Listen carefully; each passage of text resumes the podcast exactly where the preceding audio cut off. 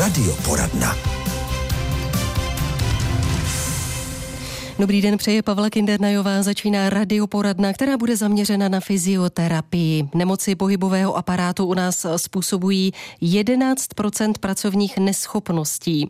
Zatímco průměrná doba neschopnosti u nemocí například dýchacích cest a chřipek, které jsou nejčastější, tak to je dvanáct dní, tak u bolesti zad je to až šedesát dní. Co dělat, abychom se do fáze nepohyblivosti vůbec nedostali? Jak cvičit, kdy a kde? I o tom si dnes budeme povídat s fyzioterapeutkou Janou Slusarčukovou. Vítejte u nás, dobré dopoledne. Díky, dobré dopoledne.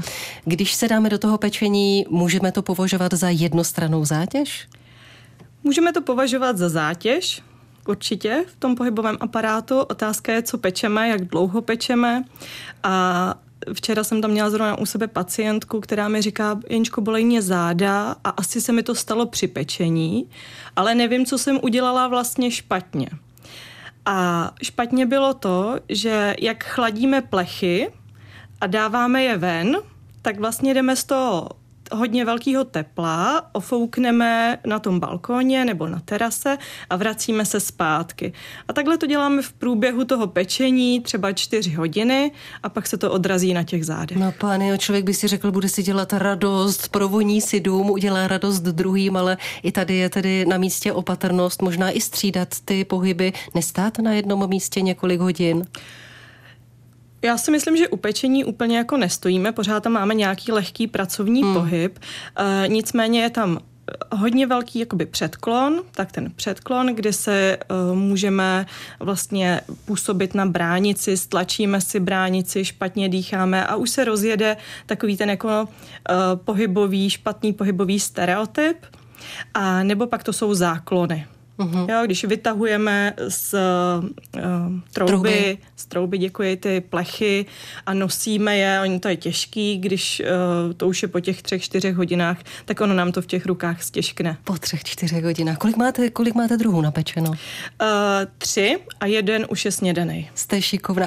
No ti strávníci, ty jsou, ale ti jsou určitě velmi důležitý, důležití, ale co když se přejíme toho cukroví? Může to pak souviset, že s bolestí pohybovou aparátu? Uh, určitě někdy ano. Většinou to jsou jako dlouhodobé bolesti, kde uh, určitě vnitřní orgány umí uh, ovlivnit pohybový aparát a opačně.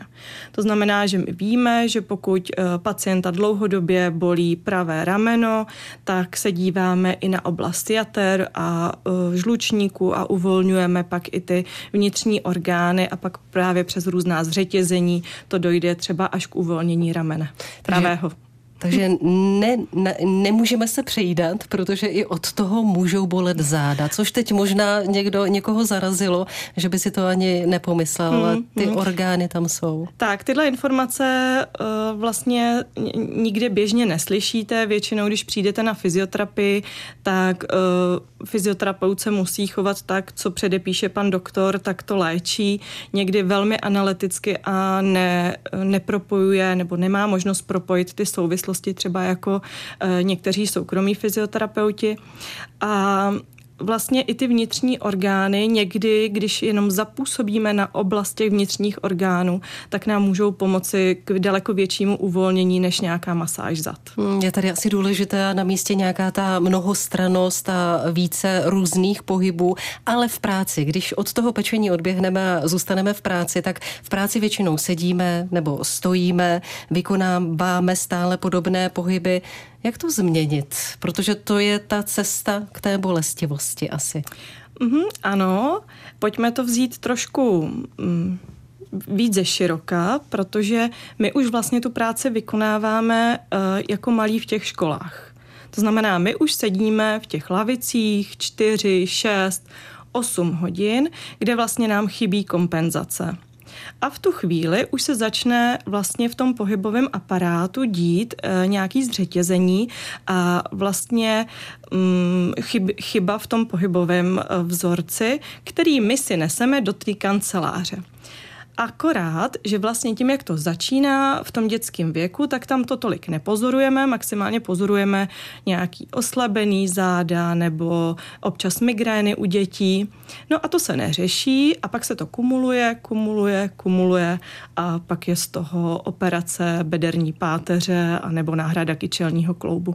Takže za mě prevence už je v mateřských školách, protože pokud už máme bolesti v kanceláři, tak v tu chvíli už řešíme jenom následky a vlastně někdy už se to vyřešit úplně stoprocentně nedá. K vám se dostávají tedy hlavně ti lidé, kteří už ty následky mají, tak za chvíli po písničce si řekneme něco k těm kompenzacím, ale dáme prostor i našim posluchačům. Pokud by se chtěli ptát, tak mají k dispozici telefonní číslo sedm set dvacet šest a tři krát čtyřicet šest. Případně dotazy můžete posílat na naši mailovou adresu studio tečka hradec zavináč rozhlas tečka cz.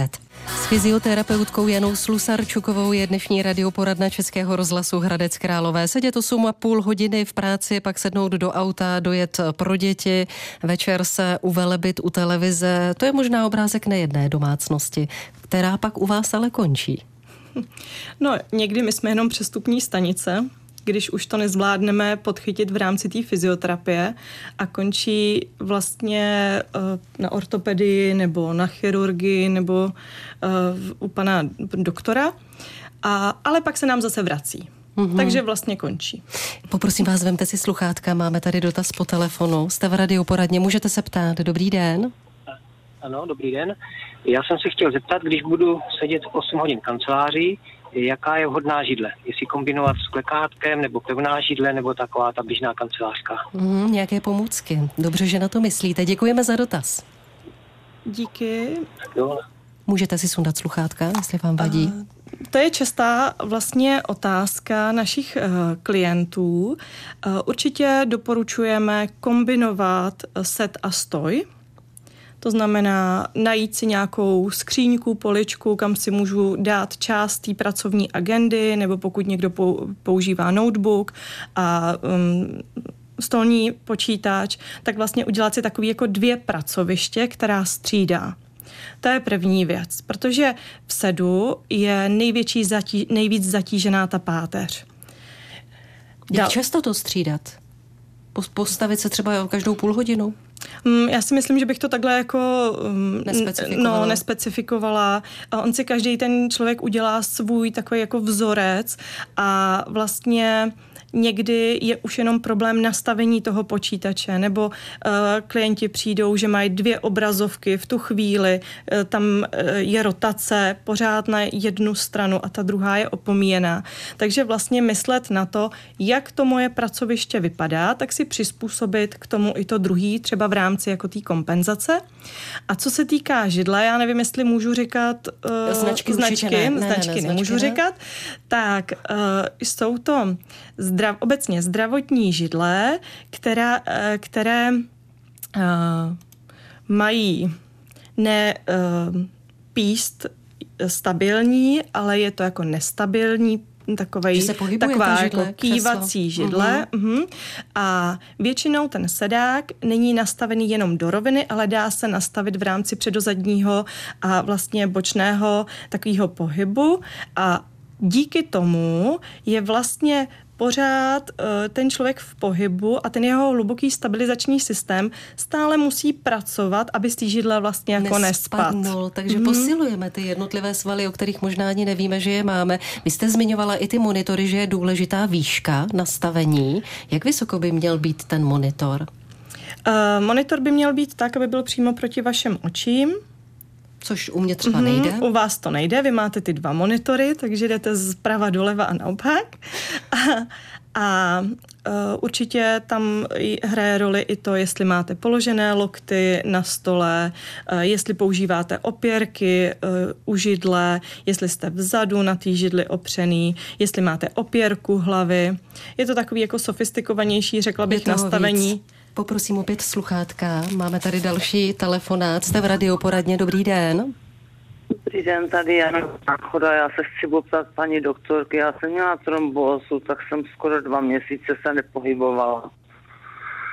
No a teďka mě nad kostrčej bere nerv a střílí mě do zadku, do obou. mm-hmm. půlek. A nejde mi to chodit bez berlí ráno vůbec. A už, má, už jsem měla prášku a injekce.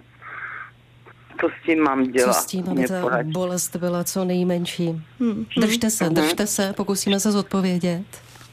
Děkuju vám. Uh, to je takový komplikovaný asi uh, případ, kdy uh, jsou tam jako dva, uh, dva různé momenty. Za prvý uh, problém s tím cévním onemocněním a za druhý to, když se ten pacient nepohybuje, tak v tu chvíli začíná ta bolest, protože vlastně my jsme zvyklí se nějakým stylem pohybovat, ať je to dobře nebo špatně, ale každopádně stále ten pohybový aparát zapojujeme a jakmile si lehneme, tak pokud jsou více zatěžovaný ty velký svaly, tak oni dost rychleji ochabnou než ty vnitřní. A v tu chvíli začíná ta bolest.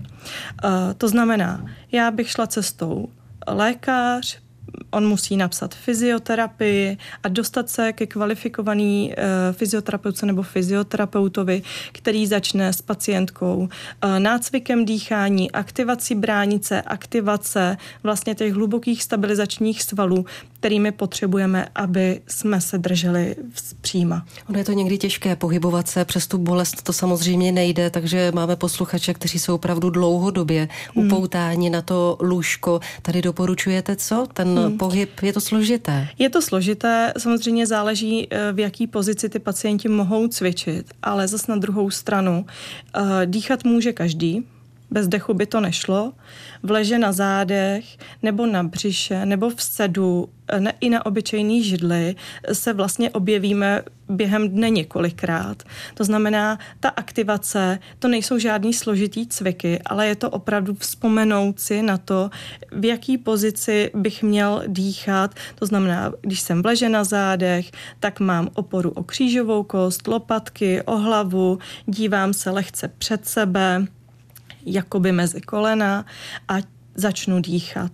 A nezadržuju nikde dech a vlastně jenom to, že mám, mám ještě pokrčené nohy u toho, když držím tu pozici, tak vlastně už se tam začne něco dít, něco jinak a v tu chvíli už vlastně cvičíme.